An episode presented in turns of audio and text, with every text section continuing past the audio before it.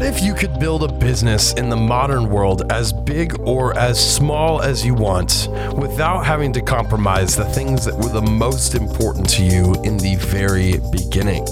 This is the Wealthy Consultant Talks podcast with Taylor Welch and Mike Walker as they share with you today their learning lessons from stories in their experiences over the past 10 to 15 years and share with you right here, right now. Let's get into it.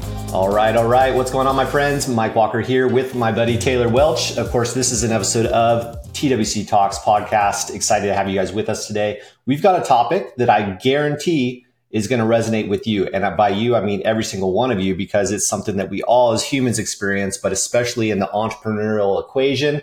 Uh, it's something that we're going to face. We're going to continue to face, and we're actually going to put some new paradigms, some new looks into it for you to make it seem not so scary for you. So today's topic: pressure cooker, navigating oh, high stress decision making. Taylor, I think oh, it's something you've done boy. once or twice, right? You've done this. You know, I have a little bit of experience in the pressure cooker. I actually had a pastor one time when I was growing up. This is a funny story. I've never told anybody this before, but um, I uh so you know I always wanted to work at a church. That was like my dream from basically birth.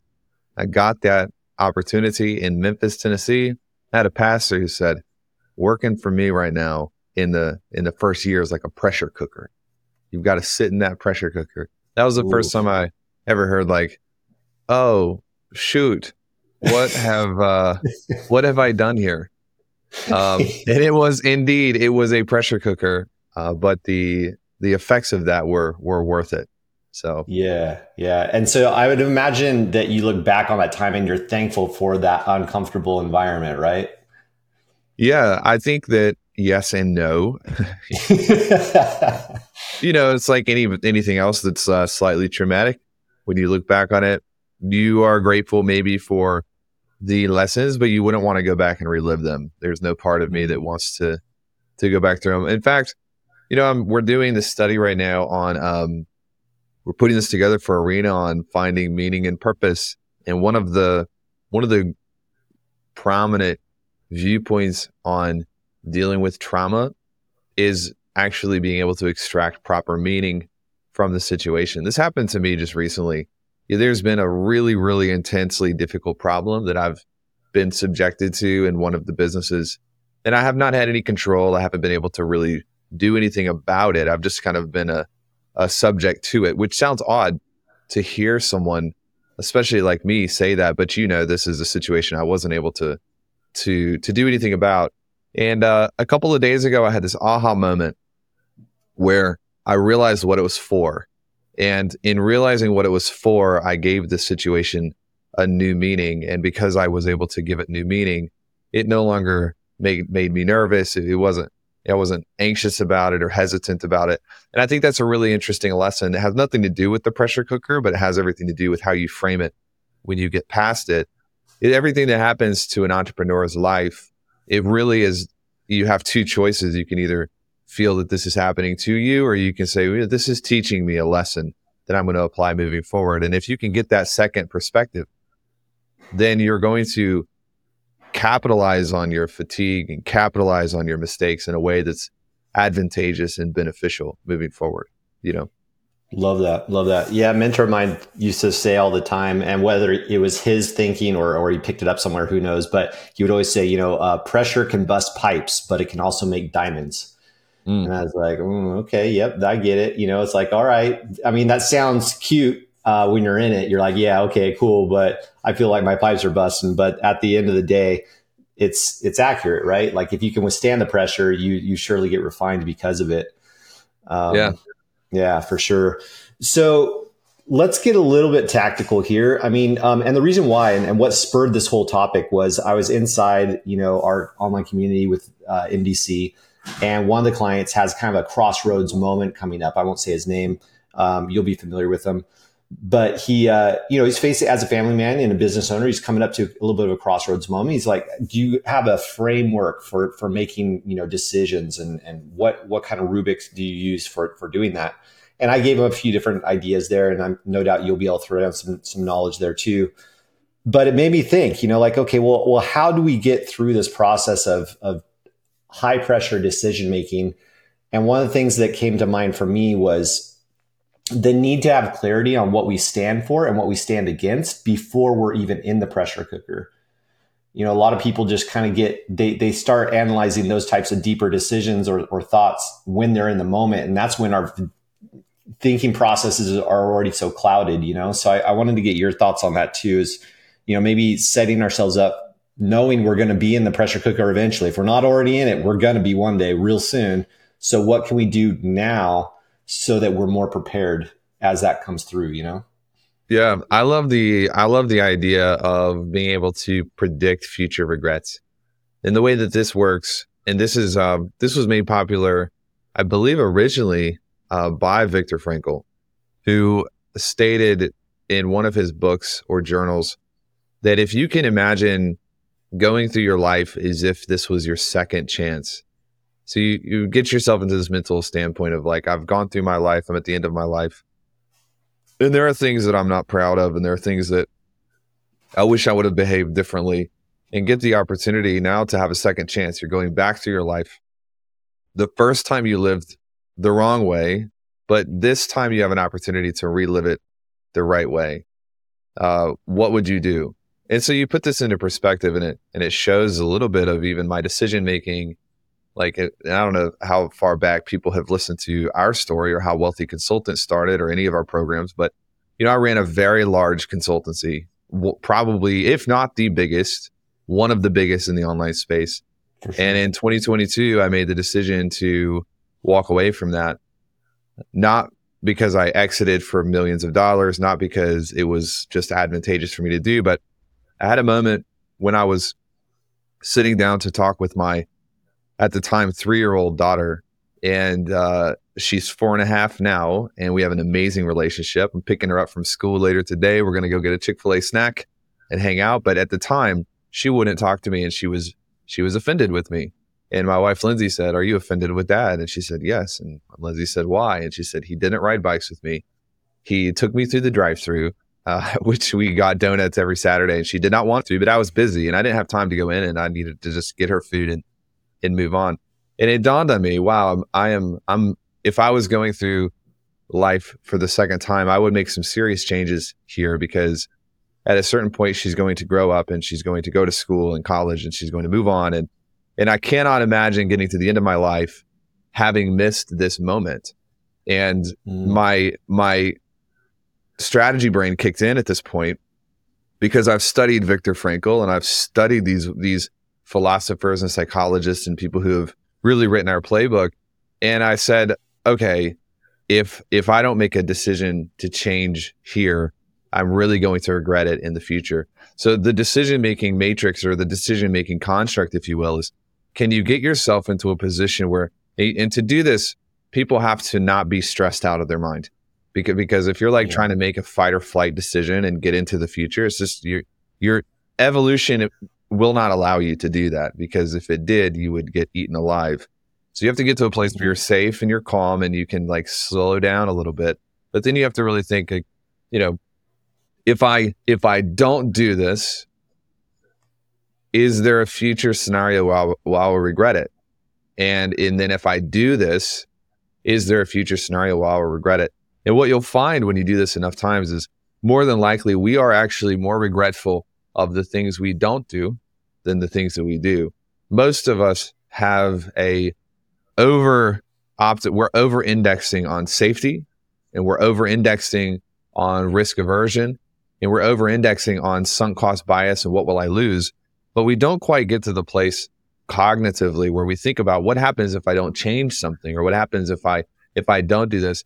And my my experience in life has been that you know, I can always correct mistakes that I've made just from moving forward, but I can't, re- I can't correct mistakes from not moving forward because the timing mm-hmm. and the way the timing is typically set up, it can't go back into the past and undo an inaction. Uh, but many times you can correct a bad decision with the new good decision. And so that's, I love that. That's like a, like how I think about it. Um, and it's made a massive difference. And that's how we connected. And that's how we started the business. And that's how, yeah, everything downstream, people want to look at that. I'm, I'm speaking in a, in a week at, uh, for a group of entrepreneurs. And it's like the questions are just like, how did you do it? How did you do it? How did you do it? And I understand the question, but the, the reality of the situation is like most of us, we don't know. We just kept making decisions and the decision wouldn't work mm-hmm. out and we would make another decision. The people that you've never heard of, that you will never hear from, they don't have any books that are that are moving people. They don't have training. They don't have any notoriety. Those are the people who made one bad decision and then they never made a decision again. And so they got stuck in that. I love that, dude. That's so good.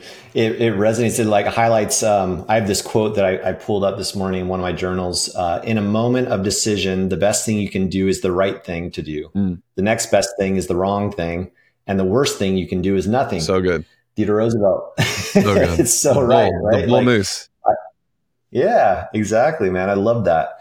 Very good. Um, no, it's solid. So, in that sense, then you know, I think there's a gap between the, our stimulus and response. And you, you said it earlier, you know, the, the importance of slowing down. We can't make these decisions in a state of hurry. You know, I use that analogy of, you know, taking someone who doesn't know how to swim and you just throw them in water. What is their first instinct? Just start uh-huh. thrashing around as if that activity is going to solve the problem.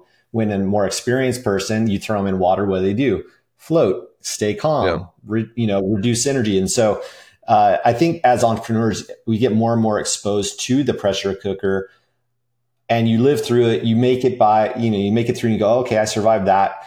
And inevitably I find myself over the last 20, you know, plus years, I'm dating myself here in the entrepreneurial space. I find that when I'm back in it, I just go, oh yeah, I've been here before. Stay calm, you know, slow down, speed up, the whole thing. You just know that you're going to get through. I don't know the answer. I'm not saying I know how to do it. It's, you know, like you said, people ask, you know, uh, how did you do it? How do you do it? I don't know, but I just know I'm going to do it. You know, it's that confidence that comes just through surviving some of these environments. And, uh, well, I'm thankful for it. But on that, on that note, something you said that's very profound that I think we should touch on is what's better than knowing the right answer?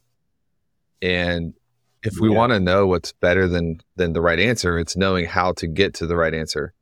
That's higher utility in most applications because it's it's one thing when when members come in or clients come in and they're like, "Hey, what should I do here?" and and we have a world class faculty like you have, like you said, twenty plus years of experience. You've built dozens of businesses. We have our sales director has built teams of literally two thousand sales reps on a team. We have one of the most fantastic full stack marketers I think, in the world who helps our our clients systemically go in and take over markets. But there's what I'm trying to say is there, there's never going to point going to be a point where someone's like, "What should I do here?" We're not going to have an opinion. We'll always have an opinion. But what we try to do first is take our frameworks and our models and download those first because if you can learn to think the way that we think in a holistic business environment, then most of the time it's like you'll just you won't even need to know what we think about it because you'll have the way that we think about it already and you'll just start making decisions even from a subconscious level. You know i would add to the to the bull moose quote which is a phenomenal quote roosevelt totally. one of the biggest problems with the way that we make decisions is actually the extreme. There's there are two extremes you want to stay away from when making decisions. The first is making decisions too quickly like you said, you want to slow down and you want to actually be able to like think things through. So I see some people who will rename nameless. Some of them are friends of mine. Some of them are not, but they're making so many snap decisions that they're constantly just correcting and they move forward. Mm-hmm. They can't like their life doesn't move forward. They, they get older, but they don't move forward because 2020 was focused on correcting 2019 mistakes and 2021 was focused on correcting 2020 mistakes then 22 is focused on 20. And now they're 2023. All they've done the whole year is fix 2022 mistakes. And you can see them just bouncing back and forth. So you want to make slow down to make sure that there's some some intellect placed into your decisions. But the second problem is delaying too long. And I see people do this all the time. We just talked with the member, Mike, the other day, and they're just like so in their head about a decision they have to make. And it's like, you know, it does not matter actually at this point. You've thought through the pros and cons so much that you're kind of at a standstill, like a you're stuck. Make a decision, make it now, jump into it. And then we have new data. So what happens when somebody's overthinking, overthinking, overthinking is they just run out of data. They, they don't have more data to make this yeah. to, to help them make the decision. They're reprocessing the same old data over and over and over and they just get stuck. So our advice to this this member was you have to just jump into something and it doesn't even matter whether it's right or wrong. You need new data. And so ultimately what that did is they were like, oh, I do know exactly what I need to need to do. I'm just going to follow this. And then as you go along, you know, these rockets that are uh, heat sensing and lidar, and they've got all this the, the, the most cutting edge tech ever. They're constantly off off course because they're just collecting new data, and as they collect new data, they bump themselves into the right course. And so humans are the same way. We cannot dry up the flow of data that's coming in, but when you stop moving, you stop collecting data, and that's a big issue. Ooh, that's huge, man. That's a good visual right there. I love that. Solid, solid. Well, awesome, man. I mean, I know we've got um, th- this. We could talk forever. I know. yeah. pressure cooker scenarios, right? I mean, we could go on and on. But um, to to sum it up, guys, I'll leave you with my thought, and then I'm going to kick it over to Taylor here. Um, at the end of the day, like I said, as an entrepreneur, you just have to trust that you're going to know and you don't need to know every step of the way. It's like driving in the fog, right? You, as long as you have clarity of the destination, you don't need to see the entire road all the way to the end, every turn and, and corner that you go through. You just need to trust that those next 50 yards or 100 yards that you can see in front of you, you're going to navigate those as best you can with the data you got. And then once you get to the end of that 100 yards, guess what? Yep. You'll find another 100 or so yards in front of you. And you're going to navigate that. And you're just going to trust the process and trust your ability to, like a heat seeking missile, as Taylor said, uh, just course correct all the way and find your way there. So great visual, man. Appreciate you sharing that with us. Adios, everyone. See you next week. See you guys. Peace.